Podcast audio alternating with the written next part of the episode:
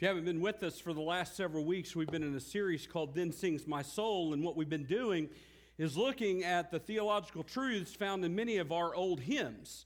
And the purpose behind this is not to uh, downplay uh, any of the newer songs that we sing. The Bible says, sing a new song unto the Lord, but we shouldn't do that at the expense of, of ridding ourselves of theological songs that we've sang for years and years that are full of theological truths that we need to know. And many of the theological truths that most Christians, and especially in Baptist churches, know, learn through the hymns that they would sing. That's, as a matter of fact, that's how hymns got their start. Preachers and musicians would get together and put theolog- theological truths to music in order to teach theological truths to people. And so that's how a lot of these got started. And this morning, we're going to look at uh, probably the most famous children's hymnal, or hymn, not hymnal, the most famous children's hymn uh, that's ever been written. We got to hear a little bit of it a while ago uh, when Gabby uh, sang that for us Jesus Loves Me. Now, we're going to talk a lot about this hymn, and I, it was really interesting as I was kind of praying through which hymn to go to next and all that. I just kept coming back to this particular hymn, and I remember thinking, is it really that theological deep? I mean, it's pretty simple. Jesus loves me. This I know, for the Bible tells me so. Uh, but in that statement and in the verses, there are some very rich theological truths that we, we need to remember, uh, maybe learn, or we all definitely uh, need to understand. And so we're going to be looking at, at in just a little bit. Now, when I was uh, just out of high school, uh, went to East Central, and right after we got there, there were several of us from my hometown uh, that, that went to college there. And uh, right after we moved to East Central, I went to the BSU, and we were there. Uh, it was one of the few times that I actually went to the BSU, but we were there, and we were in a kind of a, a Bible study group, and this leader, uh, who was a probably a junior or senior in college, asked this theological question to our group. Now, this really good friend of mine, who just happened to be my pastor's daughter, she answered the question, and, and she answered it correctly. But the leader come back to her and said, "Why?" So he asked a question, she gives the answer, and then he follows up with, "Why? Why is that true?" And I never will forget her response. Her response was this my daddy told me so. I'll never forget that. And it's ingrained in my mind that she would say, My daddy told me so. Now, I want you to know that's actually a little bit of a fear I have as pastor and as a father, and also uh, uh to my children, but also as a pastor to you that I would teach truths to you without giving you the biblical understanding. And then when someone asks you why that is, for my kids, they would say, because my daddy said so.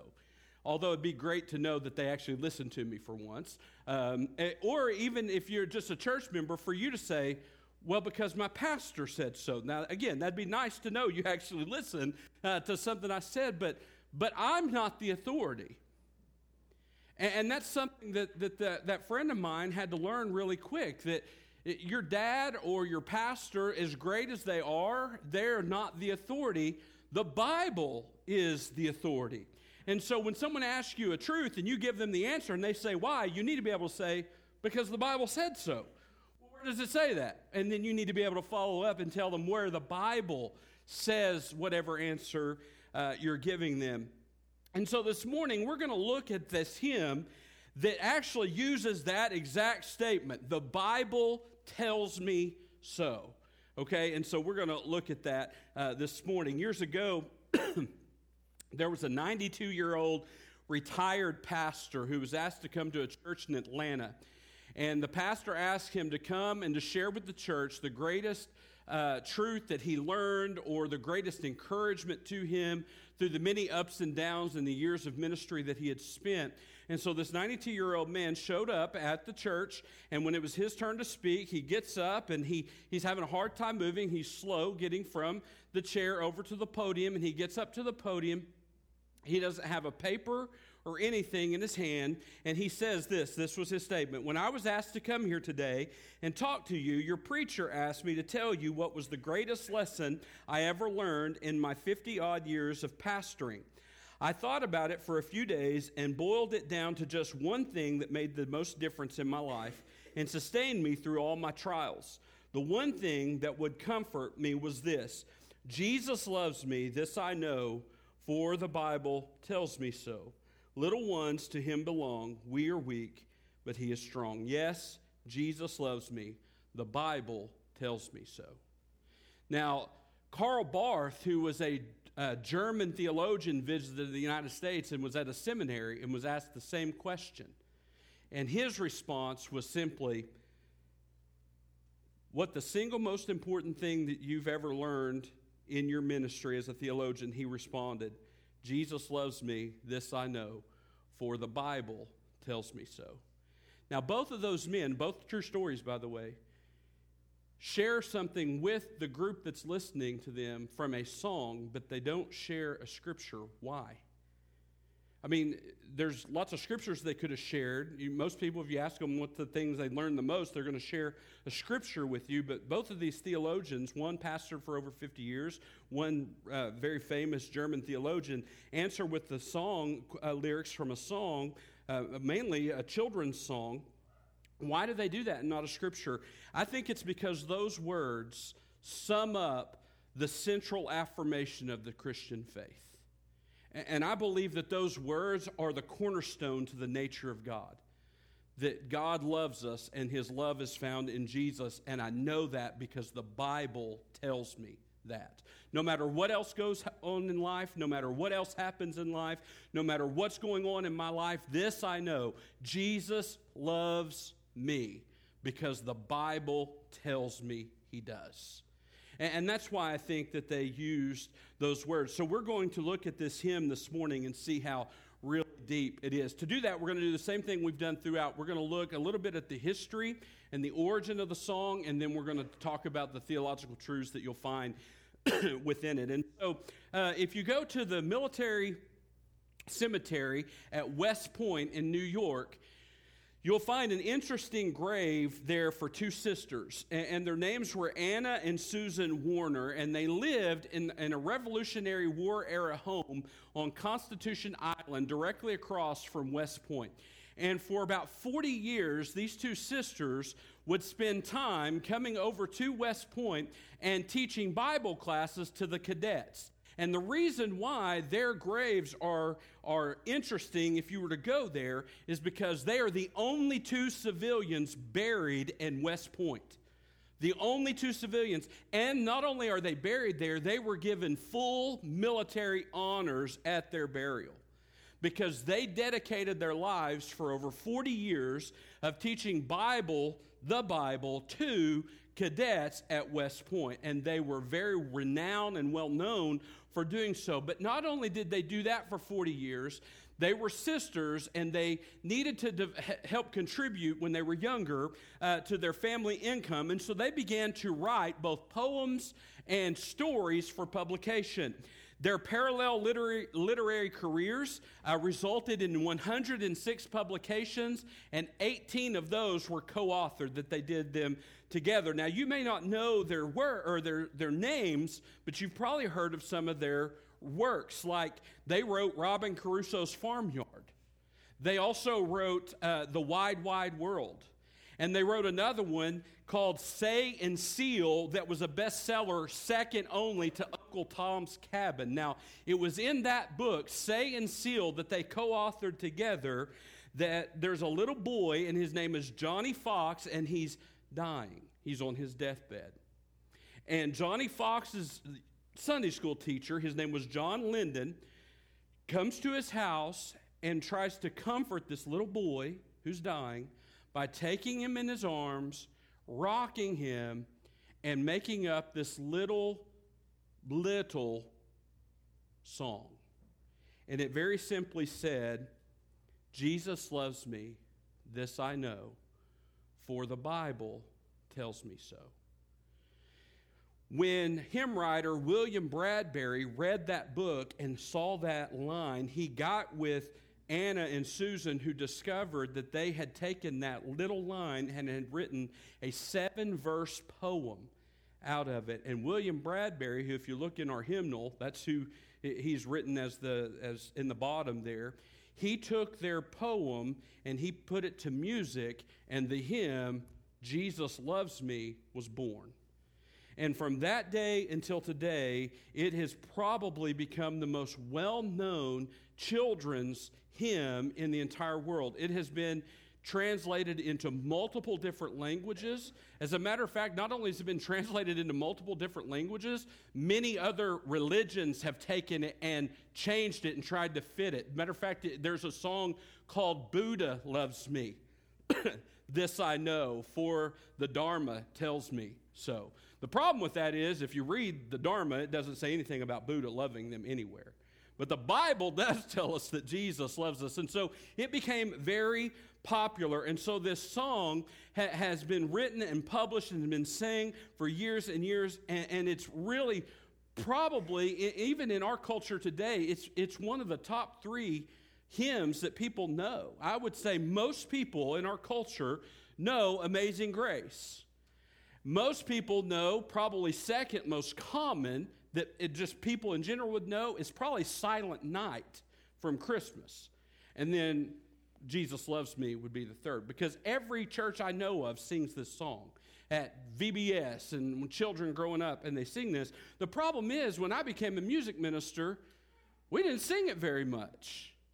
And I noticed we weren't singing very much, and so I made it a point to start putting Jesus Loves Me back into the music because it's not just for kids, it's for adults, and it has some incredible theological truths found within it. And that's where I want to spend the rest of our time this morning. And so, is that true? Does Jesus love me? And if so, does the Bible really tell me he does? Now, now we haven't read just yet, but I want you to read with me in Ephesians chapter 3. If you have your Bible, stand with me for the reading of God's word this morning, because the words Jesus loves me that was found in this book written by uh, Susan and Anna uh, Warner they, they wrote that, those words based off the text found in Ephesians chapter 3, starting in verse 14, and we're going to read down through verse 21 this morning. Listen to what the Word of God says. Paul, writing to the church in Ephesus, says this in verse 14 For this reason I bow my knees to the Father of our Lord Jesus Christ, from whom the whole family in heaven and earth is named that he would grant you, according to the riches of his glory, to be strengthened with might through his Spirit the inner, in the inner man, that Christ may dwell in your hearts through faith, that you, being rooted and grounded in love, here's the key, may be able to comprehend with all the saints what is the width and the length and the depth and the height, to know the love of Christ which passes knowledge, that you may be filled with all the fullness of God. Now, to him who is able to do exceedingly abundantly above all that we ask or think, according to the power that works in us, to him be glory in the church by Jesus Christ to all generations, forever and ever. Amen. Let's pray.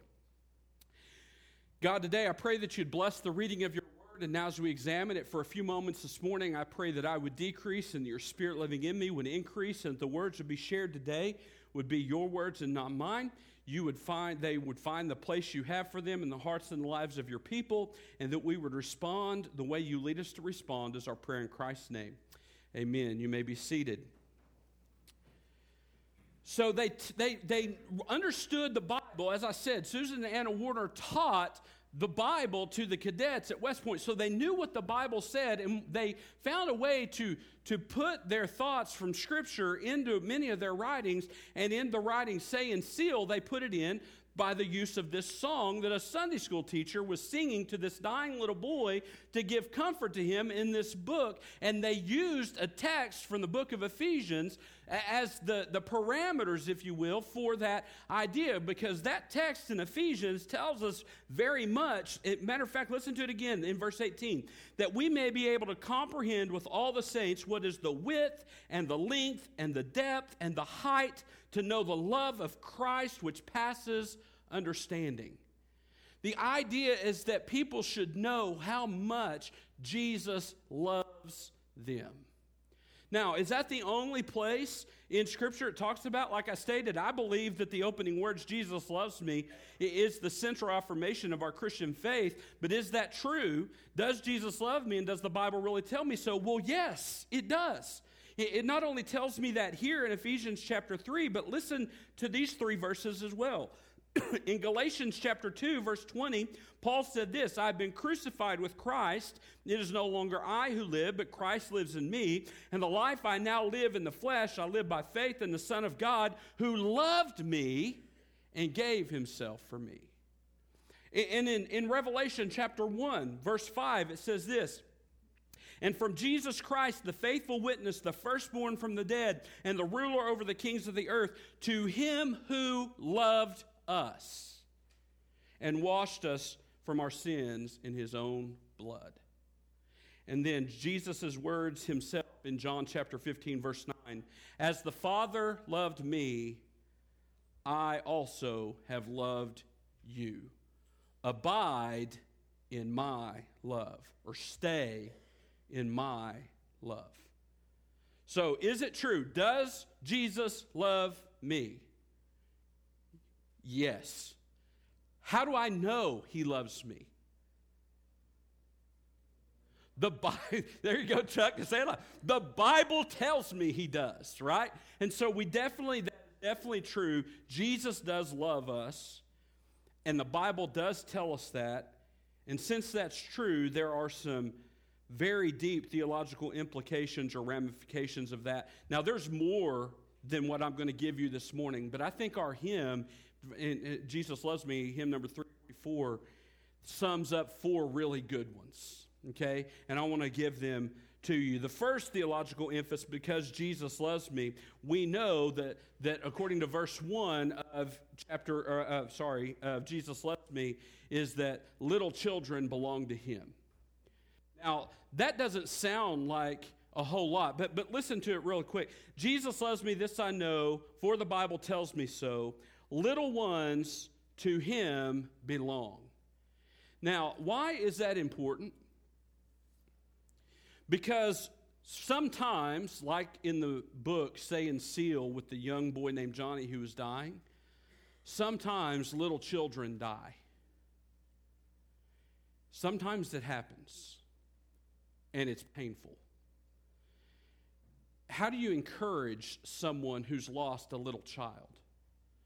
Well, one of the ways that I've done that personally is by encouraging them that they know that God has taken care of their child in Jesus.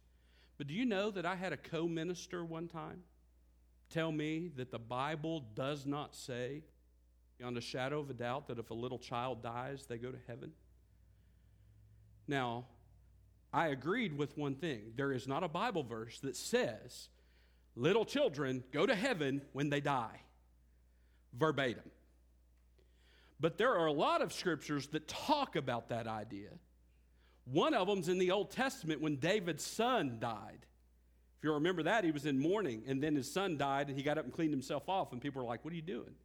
And he said, I can't, he can't come back to me, but I will one day go to, to be with him. But probably one of the greatest verses that talk about that, in my opinion, is Jesus' own words in Matthew chapter 19, verse 14, when he says this Let the little children come to me and do not forbid them, for such is the kingdom of God. Now, in other places, he, he goes right in and tells us that in order to become one of his children, one of his followers, one of his who's saved, you have to become like a little child. Now, why would he emphasize that if he doesn't care for little children? Why, why would God, who is loving, because the Bible tells me he does, why would he reject a little child who dies as a little child? That, that to me makes no sense for Scripture because he says here, Do not forbid the little children to come to me, let them come to me, for such is the kingdom of heaven. Or in other translations that say, For the kingdom of heaven is made up of such.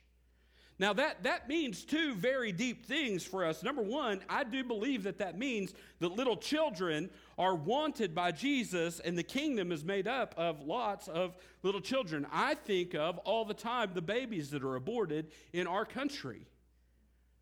If the Bible says that they are life from conception, which the Bible does say, and then they are aborted, means they're killed, where do they go? They go back to Him. And, so that's what this tells us. And so the kingdom is made up of such, and little children are wanted by Him. But it also reminds us of this all of us have to become like little children in order to be truly saved. See, that's what Jesus said in Matthew 18 and in Luke 18. In both places, he told his disciples, Unless you become as a little child, you will by no means enter the kingdom of heaven. You have to become like a child. And that's why he says, in the, er, that's why they wrote in this, little ones to him belong. That is both true for a sick little boy or girl who dies, unfortunately, but it's also true that we are little ones to him and we belong to him. Now, the second thing that's true from verse 1 in that is the second statement is not only do little children belong to him, but he says this they are weak, but he is strong. Now, that's not just about little kids, that's also about us. And what that really teaches us is that salvation, him holding us, has always been about his strength, not dependent on the strength of the child or the strength of his children, us. They are weak, but he is strong. Now, the idea of weakness is very evident in the idea of the words little ones. Little ones don't have much strength. I mean, I sit and I'll play with my, my kids. They like to arm wrestle and things like that. And, you know, and they're, you, you, you, you know how you do that. And you just let, and they're just with all their strength, they're, and they're growling and they're just giving you everything they got. And they're like, Dad, try. And you're like, okay, uh, the little kids do not have strength, they don't. But their salvation as a child isn't dependent upon their strength. It's always been dependent on God's strength. And the same is true for you and I. And that's something that we need to remember as adults that our salvation is not dependent upon how hard we hold on to it. It's not dependent on how much we can do for it because we have no strength when it comes to our salvation. Now, is that not a very theological truth found within Scripture? Doesn't the Bible teach us that it is by grace of God that you've been saved through faith, not by works? Lest any man should boast. It's not about how hard you strive for salvation. It's about God's strength and what He can do in you and for you and through you that you could never do on your own, no matter how hard you try. And that's what this song talks about. Little ones to Him belong. They are weak, but He is strong. You and I, when it comes to salvation, we're weak. There's nothing you and I can do to earn salvation. You and I can never be good enough to be saved. Never be good enough to be saved. All we can do is accept God's gracious gift of Jesus in our life and let the Holy Spirit come in and begin to change us from the inside out. That is a work of God. It's not about what you do, it's about what God did. So you can join all the churches you want to join.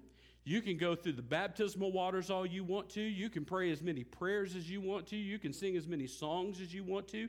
You can give as much money as you want to. You can hope your good outweighs your bad as much as you want to, but none of it is strong enough for your salvation. Your salvation is only as strong as your Savior, and that's Jesus. Matter of fact, that's what Jesus tells us in chapter 10. He tells us that we're held in God's hand not by our strength, but by God's strength, and that no one is stronger than Him, and no one is able to snatch us out of God's hand. And so, right there in that very first verse, we learn some pretty incredible theological truths, not just about little children, but about us. We have to become like little children in order to be saved, and our salvation isn't based off what we bring to the party, it's about what Jesus did for us on the cross of Calvary because of his love. And all we can do is respond in repentance and faith and accept that free gift of salvation. And, and, so we, we understand that, that little children belong to him. We belong to him as his little children. Salvation is by his strength. And then there's two more. The second one, or the third one, is found actually in verse 2. And that's that his death opens heaven's gates. Look at verse 2. Jesus loves me, he who died, heaven's gates to open wide. He will wash away my sin. Let his little child come in. Now, I want you to think about that again. He who died, heaven's gates to open wide. Now, in Scripture, a gate is, is something that's describing a defensive measure.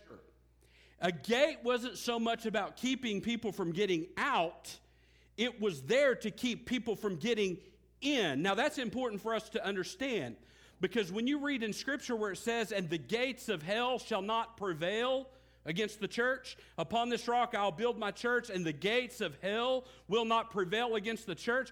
The gates are not an offensive weapon. That is not saying that the gates of hell will over open up and overcome you as a church. No, what that actually is saying to us is we can storm the gates of hell and take the gospel to people that can save them, and the gates of hell cannot keep us out. That's what that means.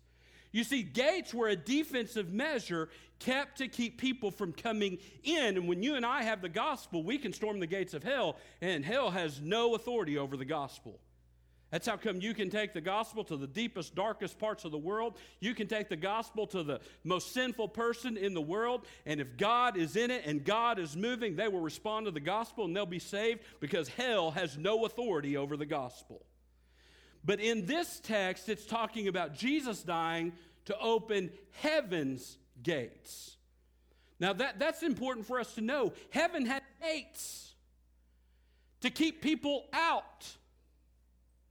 As a matter of fact, the Bible tells us in the book of Revelation who they are to keep out. Anything that defiles, according to Revelation 21, there will by no means enter into it, talking about the gate in heaven, that defiles or causes an abomination or a lie, but only those whose names are found in the Lamb's book of life. And so heaven's gates are closed to anyone and everyone except those whose names are found in the Lamb's book of life. And those gates have to be opened by someone, and you and I can't open them. Only Jesus can open them, and the only way he could open them was through his death. Because his death is what caused the blood to be shed that cleanses us from our sin and enables us to stand in the very presence of God. You and I have no standing before God in His presence on our own merits. If you read in the book of Revelation, those of you who have been going through Revelation with us, you, you should really pick up on this because we talked about it a lot, especially when we were depicting the throne and the people standing before the throne dressed in white. You remember? And the only way to be dressed in white was to have your sin washed white as snow. What can do that? Only the blood of Jesus. By the way, that's another hymn that we don't sing much anymore, but it's very true. That is actually pretty much a direct quote from the book of Hebrews, chapter 13, verse 12, that tells us that Jesus' blood cleanses us and washes us clean of our sin. There are other verses as well that talk about it. I read one of them a while ago in Revelation chapter 1, who said Jesus loved us and washed us from our sins in his own blood. And our blood, our, that blood that was shed, is what enables those gates to be open and allows us to come in. Isn't that what Jesus said in John 14, 6? I'm the way, the truth, and the life. No one comes to the Father except through me. Isn't it what Jesus said in John chapter 10, when in verse 9, when he says, I am the gate? I am the gate. Only you come into heaven through me. He is the only way in through the gate. So he who died, heaven's gates to open wide. And then listen to that last part. He will wash away my sin, and let his little child come in. If he didn't wash our sin away, you and I could never go to heaven. That's why it's so scary to hear people say it doesn't matter what road you take as long as you're sincere. Because if that person can be as sincere as they want, but if Jesus didn't wash away their sin, they can't enter into heaven. It's also scary to hear people say, well, you know, if my good works outweigh my bad works when I get to the judgment, then I'll be allowed in. It's not about your works, because even your good works are stained with sin. And sin can't be in his presence. And the only way around that is to be washed clean by his blood. So he who died to open heaven gates that's open through the washing of his blood allows his children to come in. That's what this second verse teaches us. And then the third one, or the last one that we're going to look at. No, by the way, why'd he do that? Why'd he die to open heaven's gates, to wash you clean from blood, to allow you in? Why did he do that? Because he loves us. Because he loves us. It's not because you earned it or deserve it. We don't. It's because he loves us. The last thing the, the, is found in verses 3 and 4, and they go together.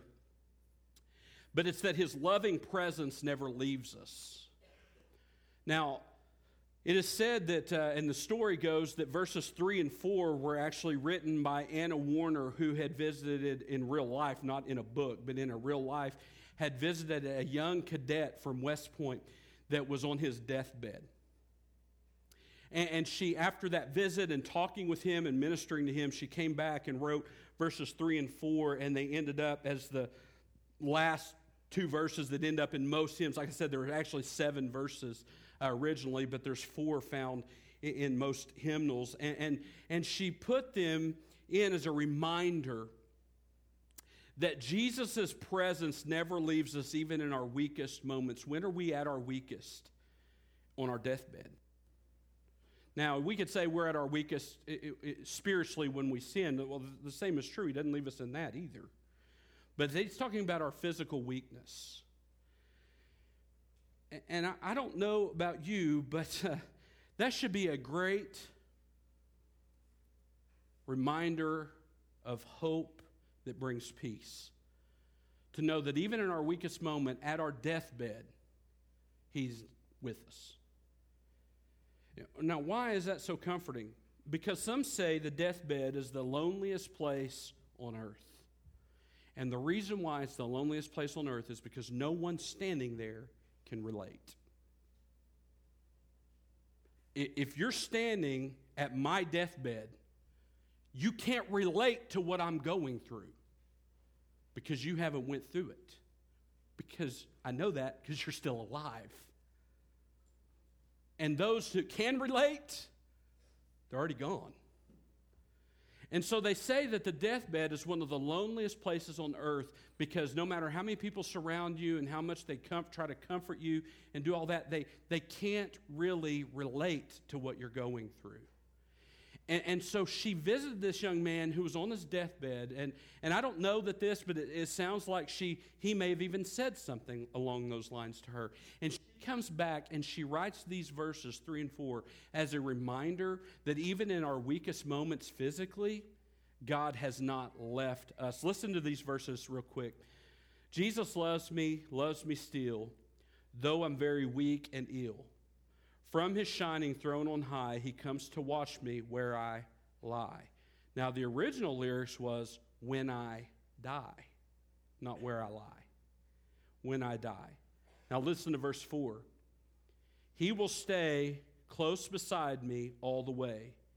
If I love him when I die, he will take me home on high. And those are a reminder that even in our weakest moments physically, God is right there with us through Jesus.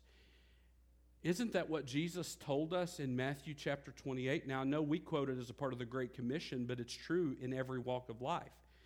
Go ye therefore into all nations, disciples of all nations, baptizing them in the name of the Father, the Son, and the Holy Spirit. And lo, I am with you always, even to the ends of the earth. Now, it's true that He goes with us when we are advancing the, the gospel and the Great Commission. That's true. But He's with us always, even to the ends of the earth or to the end of this age, the church age. He's with us. That's what the Bible says in the book of Hebrews. It's quoting a verse in Deuteronomy that says, He will never leave you or forsake you. So, even in that moment when no one around you on your deathbed, when no one around you can relate, Jesus can, and He's right there with you. And she wrote these verses to remind the people who sing it. Now, I don't know about you, but that don't sound too much like something children relate to very well, but it sure does sound like something that our elderly people relate to real well. Probably something they think about a lot.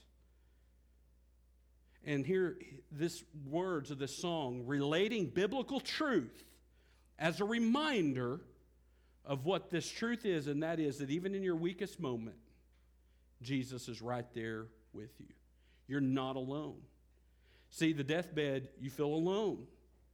And it's a reminder you're not. He's right there with you. Why? Because He loves you. Because He loves us as His church and as His children.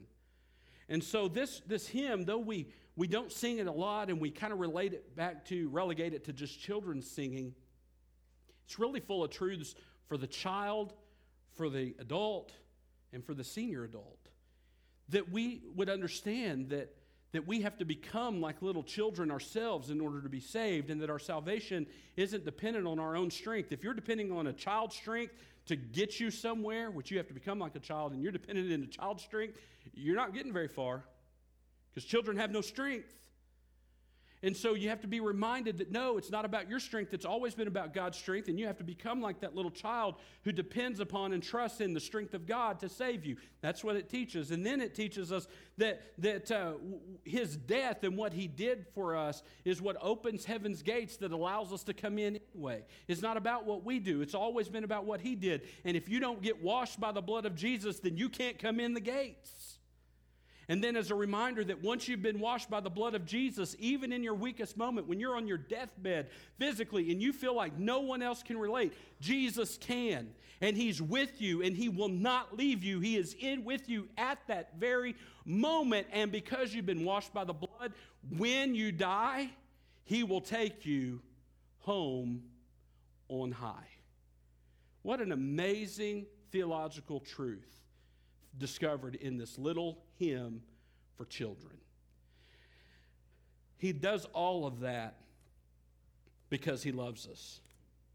There was a young seminary student years ago who was really struggling in his faith as he was studying these theological truths that they teach you in seminary, the little deeper stuff that you a lot of times don't really go into in, in regular church time he, he finally uh, had reached a boiling point and he just stand up one day and proclaimed loudly, I don't believe in God anymore.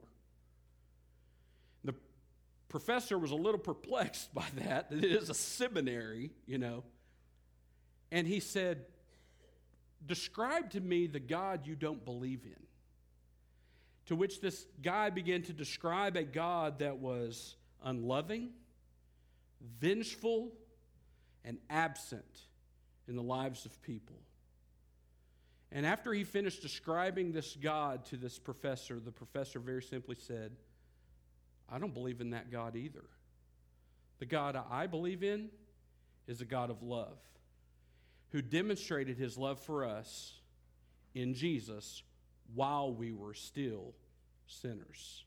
That's Romans chapter 5, verse 8. God demonstrates his love for us in that while we were yet sinners, Christ died for us. God is a God of love, and he loves you. How do I know? It's not because the preacher said it. It's not because Susan and Anna Warner wrote it in a song and said it. It's because the Bible says it, and that's our authority.